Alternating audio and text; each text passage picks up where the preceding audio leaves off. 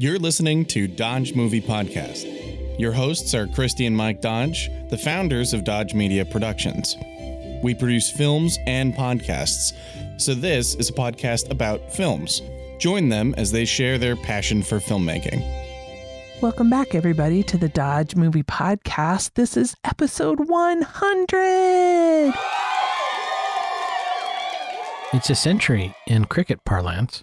Isn't that exciting? We've been doing this for two years now. Or we, yeah, we're starting our third year. We have to be. It all runs together. Some podcasts uh, have champagne to celebrate their 100th episode, but I don't really drink champagne. So, We'll be having shrimp stir fry after this right. to little celebrate. diet tonic water, you know, really whooping it up. Yeah. Some water kefir. Oh boy, the listeners are really excited about our food reviews. We really should have planned this better and got like some 808 grinds and Yeah, that would have been nice. I know. All right. Before we start with the podcast, Before we start, I feel like we need to tell everybody about our contest this year. I think we should tell them about the contest so they'll participate. Yes, please. And we really, really, really hope our international listeners will feel compelled to participate as well, because I want to give them some audio love over the airways. Okay. We are not sharing what the theme of each month is with it's everybody. It's a surprise. it's a surprise. It's a secret. It's a mystery. it's a puzzle. it is a puzzle and we have some clues and we want you guys to play along. So, what we'll do is we'll kick off our month. There will be sometime during the week, I haven't figured out when, there'll be a social media post that will list all four or five of the movies that we'll be talking about that month. And you guys guess what the theme is. Those movies, those four or five movies, have some sort of thing in common, like the last two years, what we've done. You email, call, or text in your guess, and you can do, sorry, Ernie, you can give as many guesses as you want. Although I reserve the right to block someone if they start spamming the inbox with millions of auto generated guesses. But if it's an actual human guess, you can go ahead and guess multiple times. Yes. And this it's the spirit of the thing. We're not gonna get all policey about how many guesses you get, and we want you guys to respond in kind by not spamming us with a bunch of But I would respect someone who limited themselves to even a single guess. That's like wow. killer mode, right? But let's say a handful of three, which was um, proposed by superfan Ernie for the advanced difficulty, you can limit yourself. But it's okay if you want to try a few more. Like you got to three and you think you have another. That's okay. Right, right. Because I, depending on how many we get, I can't promise that I'll be able to tell you you're right or wrong. Oh, yeah, you're not going to know till the end of the month. Right. So, um, at the end of the month, we will who whoever as many people as guess correctly, they will get a shout out at the end of the month on the last podcast of the month. Woot woot. They will get a post on our website with their names and the number of wins that they have Right. in parentheses afterwards. Sorry to back up a bit, but Yeah. Won't they get a shout out on the first movie of the next month? Because we, we would want them to be able to get the last movie to guess. They will get a shout out on our social media pages. And at the end of the month, all the correct guesses will go into a drawing and we will pick one of those people and they will receive a video message from Mike. And I think this is the bigger prize. yeah, because that's more like a punishment, but okay. They get to pick a movie for 2024 for For us to talk about. Now, there's a little bit of a caveat there because it needs to work with the podcast. So if somebody picked something, let's say for sake of example, that had a lot of naked people in it, we probably couldn't do that one. Mm-hmm. Horror is not really going to work well. But if you stick within kind of the same realm of the movies we've talked about already, you'll be fine. You get to pick one. Yes. And we generally don't like to hate watch. So if we absolutely No. hate a movie that you suggest, we probably just don't want to do that because we understand as filmmakers, people got up that morning, they went to their job, they did the best job that they can. And just because we didn't respond to it doesn't mean it's not valuable. Right. And we don't want to spend the whole podcast like we just don't want to hate watch something Right. and talk about it. We Yeah. want to be positive and talk about the things we love. So those are our, our little so we might say choose again. we do look forward to stuff that we haven't been exposed to Mhm. before. Yeah, definitely. So, in particular, our international listeners may have a film Yeah. that is an indie film from their locale that we would not have heard about, Right. but we would then love. So, Right. I'm looking forward to some really active competition from our listeners outside of the continental United States to maybe give us uh, some suggestions. And of course, even if you didn't win for that month, feel free to send us a suggestion via our email. Sure, absolutely. And all of this will be in the show notes. So the phone number that you can text or call, the email that you can send it to, as well as a link to our website where you can see where your all of your names will be posted if you correct if you guess correctly. The last thing that we're going to do is for everybody who guessed, you get an entry into a contest at the end of the year and you will win. We will draw somebody and you will win a hundred dollar Amazon gift card. So each person has the ability to have their name in the pot 12 times. I am so excited, you guys, and I really hope that everybody participates. And I just want to hear from all of our listeners, especially our international listeners, our listeners outside of Oregon. We have a great group of people here in Oregon that have been supporting us and they tell us that they love our podcast and we've gotten a lot of love here in the Portland area. But I would really love to hear from our listeners in Chicago or Washington, D.C. or Texas. Yeah, or a foreign country like Texas. Kansas, Montana. Like, I just would love, love, love to hear that somebody is listening to this that I don't already know. My mom even stopped listening. So help me out, guys. Let's see. How about we start talking about our movie today? Sure. Okay. Should we give a little backstory of why we picked this for our 100th episode? It was your idea. Do you want to? Early on, we discovered this is kind of a bellwether movie. No one is meh about this film. You either love it or hate it, and we rarely meet people who love it. Mm-hmm. I can only think of one other person we know that likes this movie, but I think there's more that I'm forgetting, but it's just Angela Weber. Was he was the person that I remember the first time I encountered somebody who liked Joe versus a volcano. Mm-hmm. And a little teaser we are going to have a bonus episode Bonus app. where we did invite some of our local fans, super fan Lee, super fan RJ, maybe super fan Stacy, to come and give their opinion because we just wanted to talk to other people about it. But we wanted to give you guys a pure podcast experience where with our normal format and we talk about the movie, but we're going to have a bonus app. So look forward to that. We are talking about the 1990 film starring Tom Hanks and Meg Ryan. We are talking about Joe versus the Volcano. Came out in 1990. Director John Patrick Stanley, who also did Moonstruck Congo, Doubt, and Wild Mountain Thyme that we talked about last March. Moonstruck and Wild Mountain Thyme are more in keeping with Joe versus Volcano than Congo. Mm-hmm. Unless I'm misremembering that and there's some monkey love in there, it doesn't seem like it's really romantic. And did you know that he has a director's trademark? What is that? A full moon. A full moon. Yeah, I, I love director's trademark. Yeah, Moonstruck makes sense. Mm-hmm. Wild Mountain Thyme, I don't remember, it, and we did talk about Yeah, that we one. did talk about it. so, hmm, It stars Tom Hanks, like I said, Meg Ryan, and Lloyd Bridges, Robert Stack, Abe Vigoda, Dan Hedaya, or Mr. Tortelli, as I know him from, right? and you all could know him from Cheers. Amanda Plummer, Ossie Davis, and Carol Kane. Okay, Big and cast. who has a really fun but smaller part as one of the tribes people? Nathan Lane. That's right. I think this is one of his first movie roles. Yeah, I think you're right. And in this one, it's interesting because Meg Ryan plays three roles. Yes, Nathan plays one, but she plays three. Yes, she's Dee Dee, Angelica, and Patricia. Right. Patricia. DAP. I get it. It's easy to spell. The DP is Stephen Goldblatt, who also did The Help in 2011 and Angels in Oh, America in sure. 2003. And then the year later, he did Closer. I've wondered maybe we can get a DP on the podcast to answer this question. But when when you see directors, they tend to have a particular genre or kind of film, right? Maybe it's horror, maybe it's comedy, what have you. DPs seem to have a much wider range.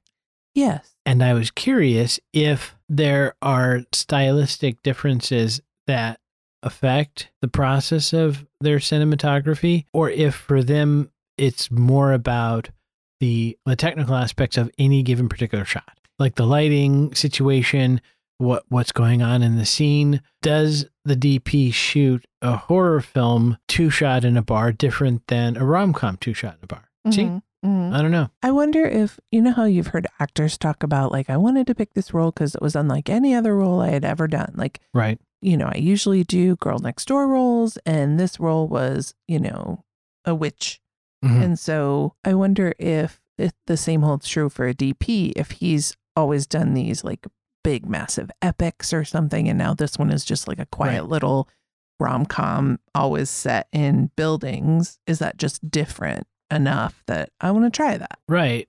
Is that what you were saying? That is what I was trying. I was just curious about the difference because there could be one person I could see maybe their speciality is shooting from rigs on a car.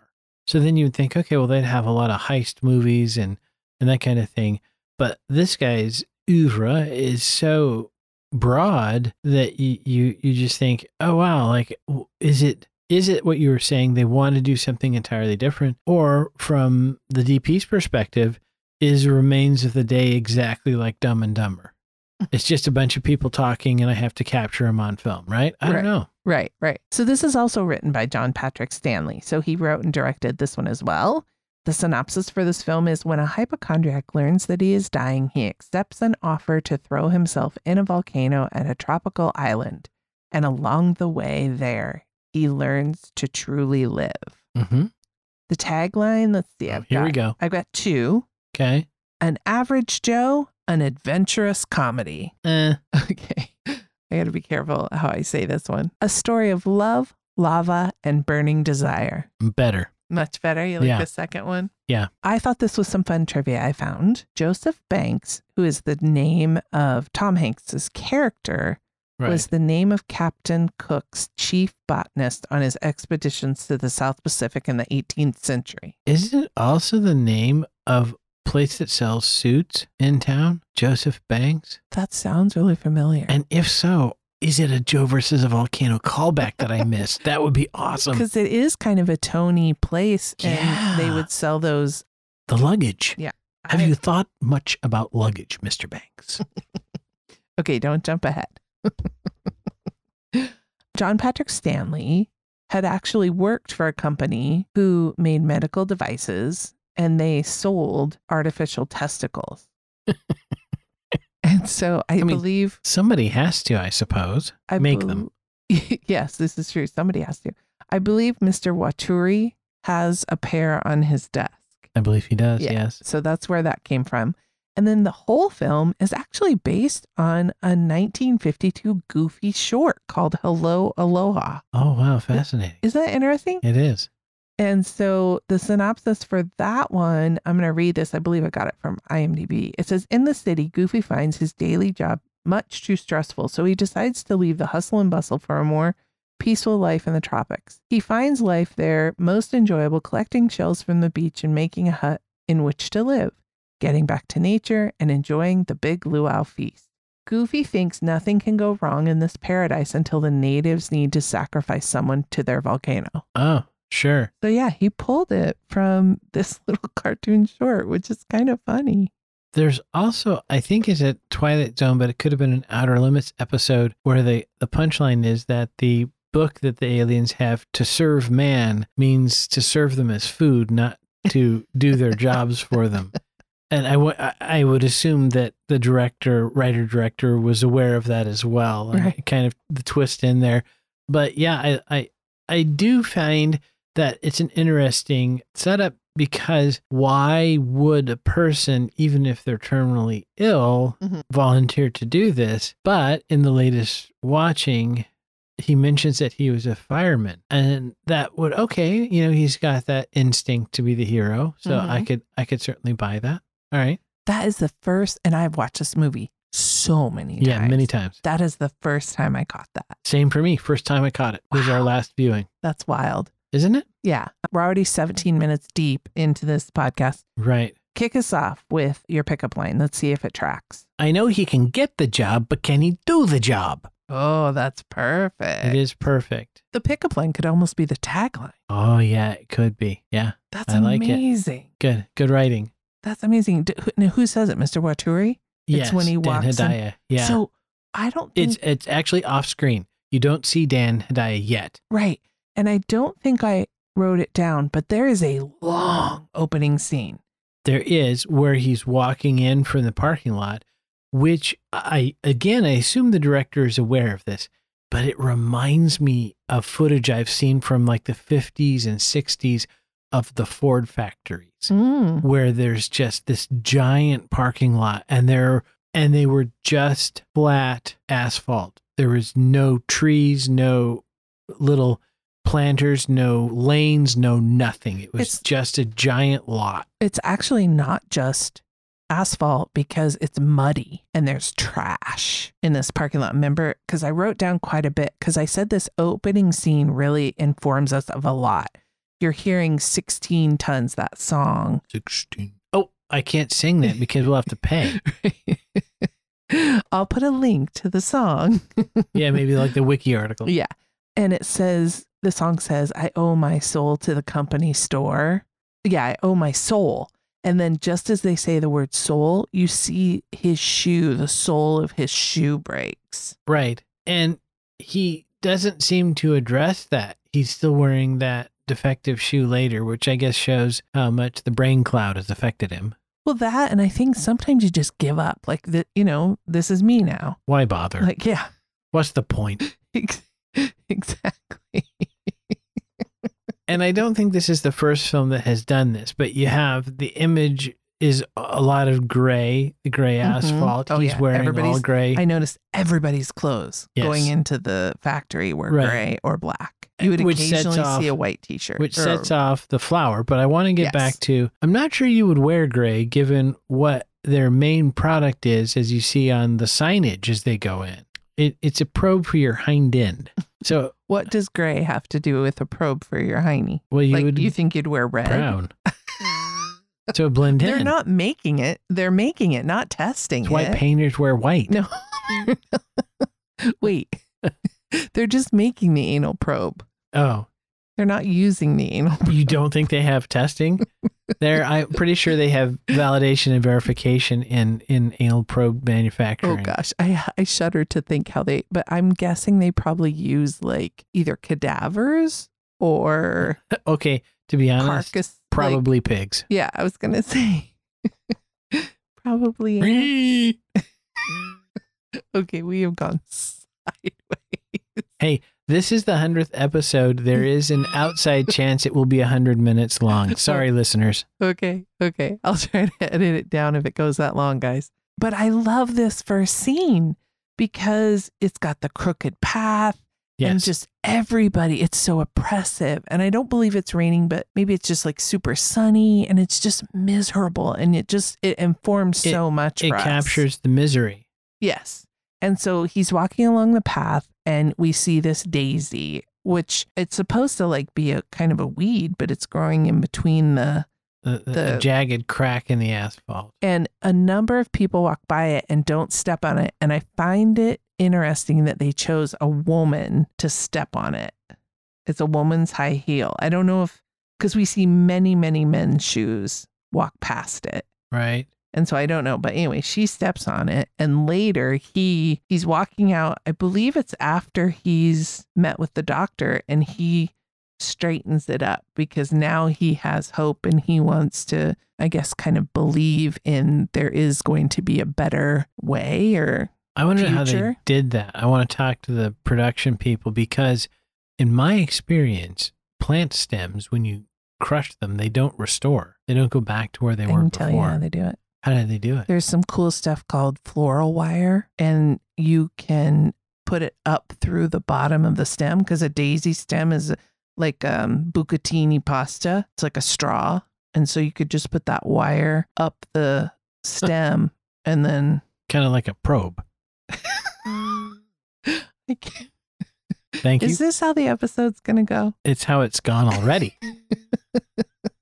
Okay, And then they go into this dark factory, which just seems really unplausible because generally factories need lots of light, but it just further. Well, in medical device manufacturing, they would be well lit so that you could do a good quality job. correct. But it, it leads to the misery and kind of the sense of kind of Orwellian 1984, very that much. original Apple Macintosh commercial, right? There's that whole kind of Eastern Bloc feel to it. Yes. And so then we see like the disgusting petroleum jelly coming out of the dispenser into these big drums.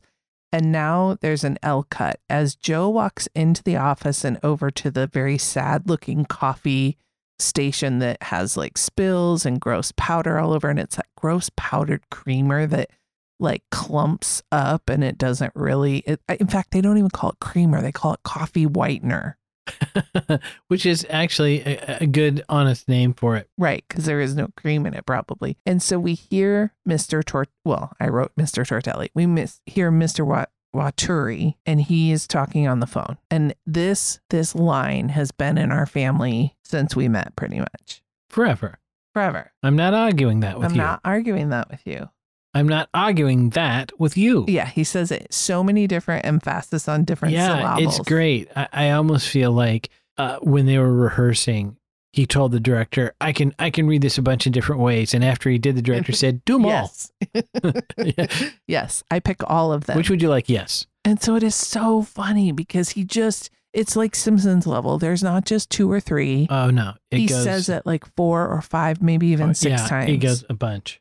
And the light is flickering and it's this horrible incandescent. In fact, the minute he steps in, Joe's face looks just gray. Yeah, that's part of like great lighting Oh, so because they got that that well, and also maybe makeup. So I don't want to shortchange the makeup department, but between the two of them, they really make him look green and and good. Mm-hmm. Meg is slouching. She's nursing a cold. She hits her inhaler.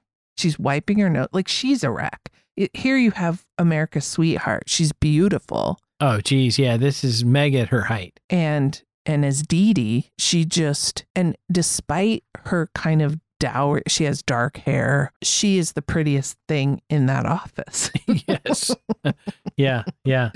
so Joe goes over to his file cabinet, and I love this. Um, he gets out a tropical lamp. This is great. And he slaps the fluorescent light to turn it off because that's how bad it is. And he turns on this light, and the lampshade rotates and it plays a little music, and it's an incandescent warm light. And you almost get the feeling that Joe does this every morning, this ritual, because this is how he can get through this day. So I mentioned earlier an individual, Angela Weber, who liked this film. Uh huh.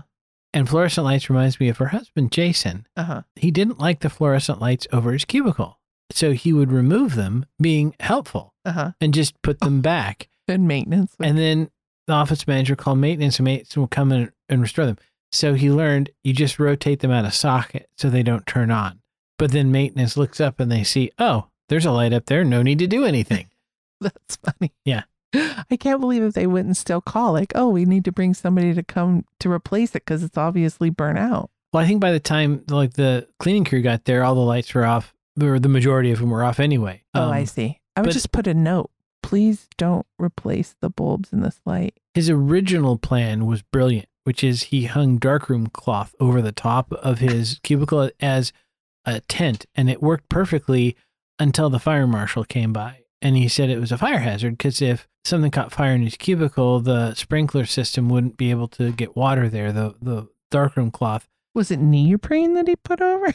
I don't know, but here's the thing. I think the right answer would have been to say, "Oh, sorry," and roll it back. And when the fire marshal leaves, put it like it would have been fine. But anyway, exactly. But, Exactly. Yeah, those fluorescent lights, I, I don't know if anybody likes them except maybe the fluorescent light bulb salesman.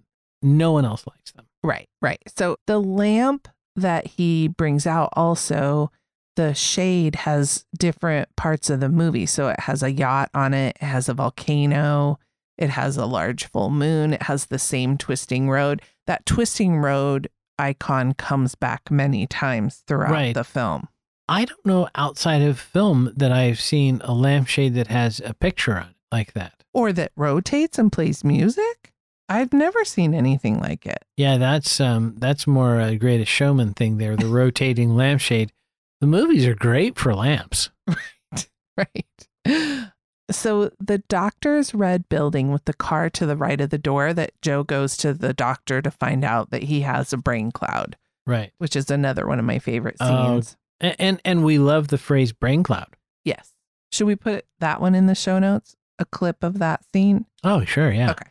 So the building, he comes out and the car is to the right of the door, and Joe is really, really small. And Steven Spielberg was actually the executive producer of this film. And this was the only thing that he took issue with he in the in the whole Huh? production.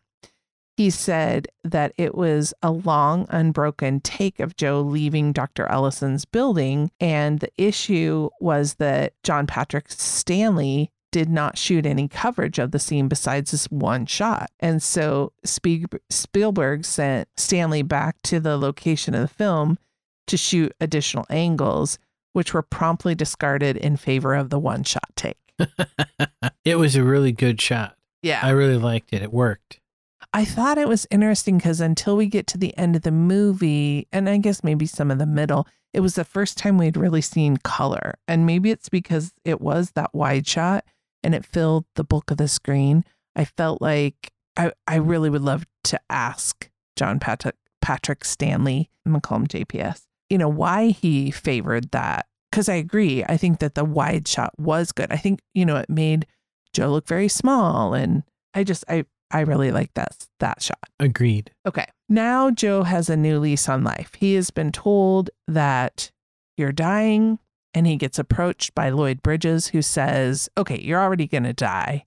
So why don't you go out as the hero because you can save the people of The- the Waponis and they live on the island I think it's Finding Nemo's Wanahakalugi.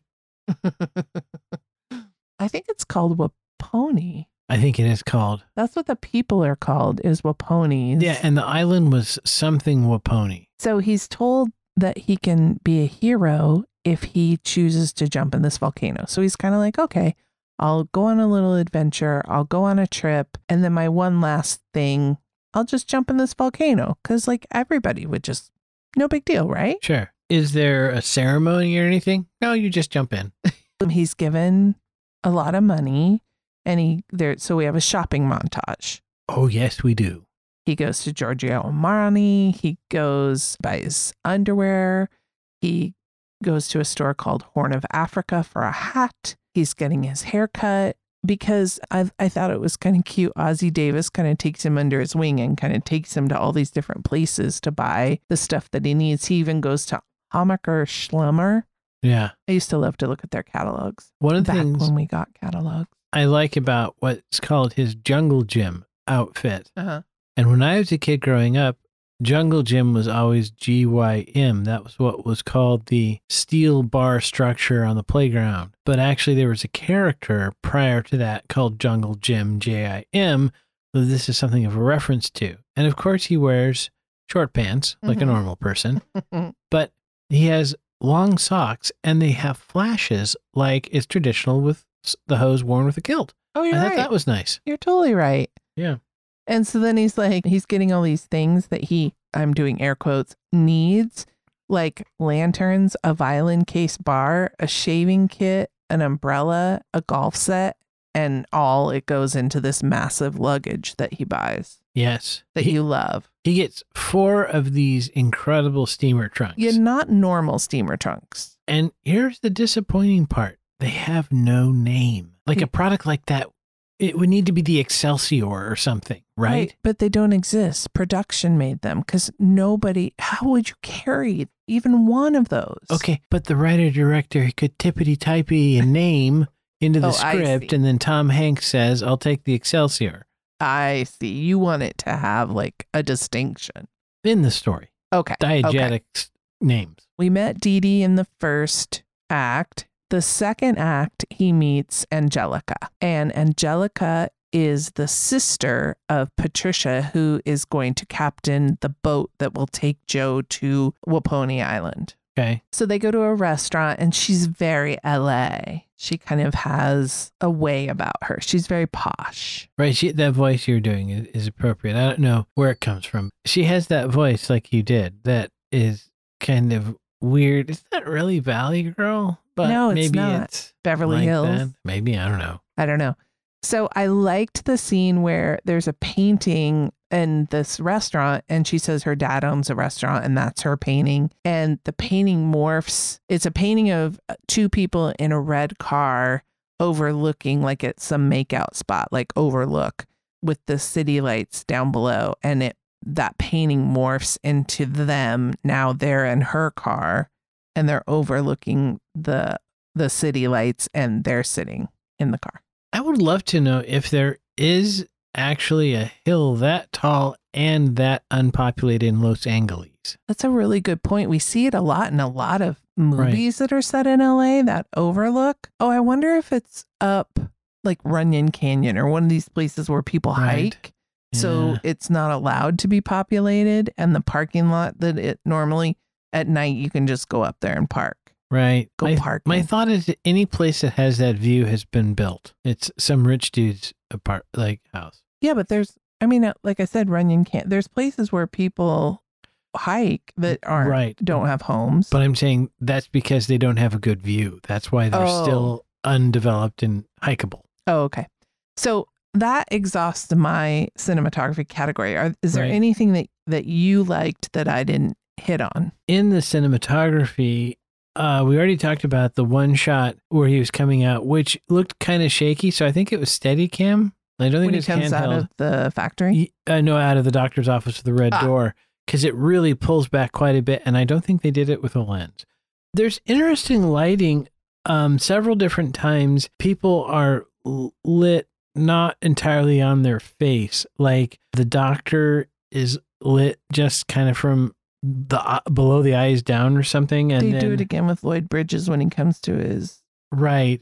And then Joe's and Angelica's faces during their lunch have a stripe of light, so that was an interesting. So he Thing. obviously wants to draw your, your eyes to the eyes. Yeah, and there's you mentioned the shopping montage, which I kind of feel like is a really common thing to put in a montage. Shopping mostly probably probably be kind of boring to watch them actually walking from store to store. But there's also a fun fishing montage, which is very Tom Hanks in the '80s. Very campy. Yes, Yes. Very silly. That Yeah. was, I believe that was, so this is Roger Ebert's one of his top favorite movies, which shocked me when I it, heard it that. It shocks me. and I believe that was I can't remember if it was Siskel or Ebert had a problem with that scene, and I can see why. the The hammerhead shark is a bit much. Well, uh, there's a factual problem in that hammerheads are coastal sharks; they're not deep water sharks. And then there's a biological problem that their heads don't rotate like that. But it's kind of a silly film. Right, but Steven Spielberg had just done Jaws not too many months or years before, and so they didn't want to use a great white shark. I think they also get uh, oh, is later, but they have more seafood fun when they're getting the spa treatment on the island, and she gets what looks to be a delicious massage. Mhm. With leaves, like gentle Right. leaves. and he gets slapped with a fish and an octopus has a role uh, he does the facial they slap an octopus octopus on his face right. Poor Octai. yeah So there's at least four references to losing one's soul. Like I mentioned before in the 16 ton song, Joe responds to Dee Dee's question in the factory while ex- inspecting his damaged shoe, like I said. Patricia references being soul sick in the first night that they're together on the yacht. And then several lines involving the Waponis Toby chief, such as when Joe states that he hopes the chief will not lose his Toby or his soul. ah So that was a big part. Um, oh yeah, because Dee Dee asks, "What's with the shoe?" and he says, "I'm losing my soul." which is a fun plan word Get it? right, exactly. I kind of liked when Joe came back to the office after he has met with the doctor, and he has this new idea of his life.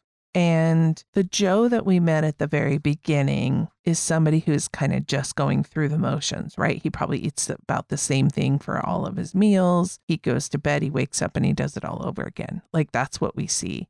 And when he comes back, it's obviously somebody who wants to challenge life, I guess, and kind of even break the rules. So comically so that there's a drain, a massive, like floor to ceiling pipe that has the wagon wheel Oh yeah, the the wheel on, you know, that you rotate. for like a valve or something. Right. And there's a giant sign, like a, you know, a foot by a foot sign, and it says, do not open this drain. And he's like, I've always wanted to know what happens. And you notice that he actually closes the drain, correct?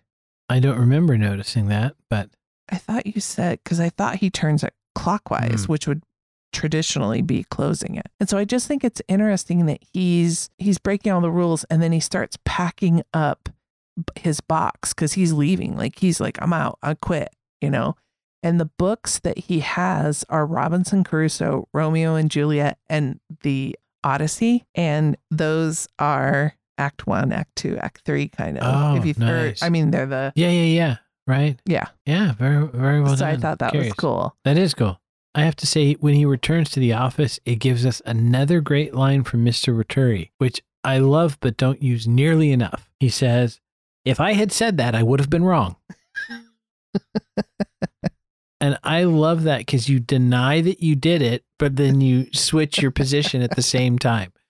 So the next time someone catches me saying something stupid, well, if I had said that, I would have been wrong. Right, right. Well, the line I liked is Dee Dee is a little excited by Joe's energy because he's come back and he's all fired up. Yeah, yeah. And she's kind of confused. Later, she says she's a little frightened of it, but it's almost like a moth to a flame. Like she, yeah. A little bit of a turn on. yeah.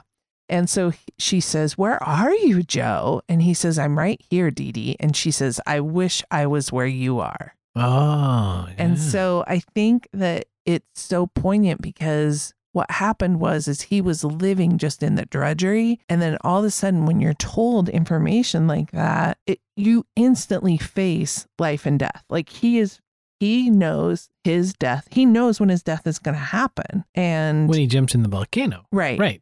and so there's like every moment counts now and he's living in the present so much. And I think she that's maybe what she was attracted Sure. to and saying, "Oh my god, I want some of what you have, It- but I don't want to have to jump in a volcano to get it." Blew away the brain cloud. It did. It did. Okay. Let's see. That concludes my writing. Do you have any other writing things that you enjoyed from this film? There's another Mr. Waturi line from the first time they meet, which is great. Joe says he just doesn't feel good. And Waturi says, Nobody feels good. After childhood, it's a fact of life. Boy, we've been feeling that lately. Yeah. Yeah. No, I think you, you, you covered the rest of it. I did have a note that Tom Hanks did a lot of dancing in movies in that era in his career. So, He does he cuts a rug. What's the song that plays when he's dancing on the and you're thinking of Big on the no, piano? No, when he's on the four trunks. She's oh, yeah. I don't remember, but yeah, he dances on the trunks. I'm gonna have to look that scene up and add that. All right. Okay. Because it's I it's one of my favorite parts of the of the film. Okay, a couple things really quick I'll run through for costumes. I noticed that Joe's hair was longer. Oh wait, that's not a costume, so let me just Well, I, I put hair and makeup and costumes. I was curious if um if that qualified as a mullet, Yeah, it was just it kind of was that just unkempt doesn't even care right? hair and with the trench suit and the dark or the trench coat and the dark suit. But regarding the nurses' costuming, w- when did nurses abandon that weird starch taco thing they would put in their hair instead of a hat? Do you remember what I'm talking about? In the olden Mhm. days, it, was just a little kind of piece of cloth that was stiffly starched. Right. Was it the 1950s? I, I I don't know. Maybe somebody who's a nursing expert could tell us when they switched from When they that. switched. They don't really have hats anymore. I don't know what that hat was doing. I know. Too bad my aunt's not still alive. I could ask her because I think maybe they just put them because I feel like I've seen a picture of her with one, like when she graduated nursing school. But maybe that's Sure. just a okay. So each each time Joe makes a life change, he throws a hat away. So Oh, the jungle gym hat he throws away when he quits his job. He throws that hat away. when he gets on the oh yeah when he gets on the boat with patricia that's when he throws the jungle gym hat away and then um, he has a rain slicker hat in hand and he throws that one away Huh. Isn't that interesting That is interesting. Don't like hats. so most of the film has very little color but then once they get to the the island it's just like Really a color saturated. explosion Yeah. my last little tidbit in the costuming i thought this was kind of funny is carol kane did this part in exchange for the wig she was wearing Oh, nice. I also noticed Joe has a lot of ascots once he's gone shopping. That was an interesting yes, choice. he does I did know one thing for props. I was curious where they sourced the pipe that has a topless woman as the bowl, or did they make that? Mm, well, I'll have to do a little eBay looking right, for you. that's true. Yeah, back in the day, it was maybe possible to get pipes with topless women on them. Don't know anymore. For sound, not only did Meg Ryan play all three female leads, but she also did the voice of the flight attendant welcoming the flight to Los Angeles. I thought that was fun. Did you get paid extra? Mm, Probably not. I don't know. When the ponies are heading out to their boats and the rafts are meeting Joe, the music playing is Hava Nagila, but the words were made up to appear to be the language of the Waponis. Right, because the gag in the movie was that there were a bunch of Jews that got stranded there. And that's why Abe Vigoda was the chief. Right. I love it. And the version of Blue Moon, oh, is that the no, that is playing on Joe's New York hotel room is the same version as the tape recorder batteries that die in Apollo 13, also starring Tom Hanks. Oh, wow. So there you go. Little tie in. Yeah. All right. Was there any head trauma in Joe versus the volcano? So I say there are three possibilities. I made a note. At 20 minutes, Joe pats Mr. Waturi on the head with the prosthetic arm, Mm-hmm. which is maybe not traumatic, but it is contact with the head. At it looks like one hour, 10 minutes, Patricia gets whacked by the swinging jib on the sailboat, Oof. which is a common movie trope. I don't know how often that actually happens. Maybe someone with sailing experience could write in and tell us that's still a thing, or is that just like seltzer humor? It's something that we do in the movies. And then, thirdly, those two guys swing into the gongs, and it's not clear whether they use their heads or not. How about a smoochie? Smoochie, smoochie, smoochy. Let's see. We've got We Meg have some Ryan smoochies. three times. Did did Right. Dee Dee get a kiss? In her or his apartment, yes, after their dinner, they, there was some smooching. Did Angelica get a kiss? At 54:45, he kisses her on the cheek before casting off. And did Patricia get a kiss? She got several. At 109.35, he kisses Patricia on the sailboat during the storm. And then at 1.30, Joe and Patricia kiss after being married. And then at 1.30, 1.40, they kiss right before jumping. right. Lots of kissing. How about a driving review? Was there?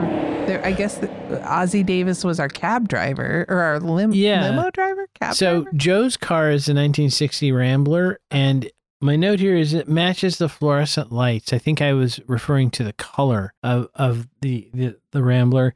Then there's the car that I think Ossie is driving is the Rolls Royce Silver Shadow, and that says super expensive, which is supposed to sell the bit that Lloyd Bridges' character is very very wealthy. It's Angelica's car, I think, but that red Mercedes convertible that is so 19 like 80s. That is perfect for for LA or Beverly Hills.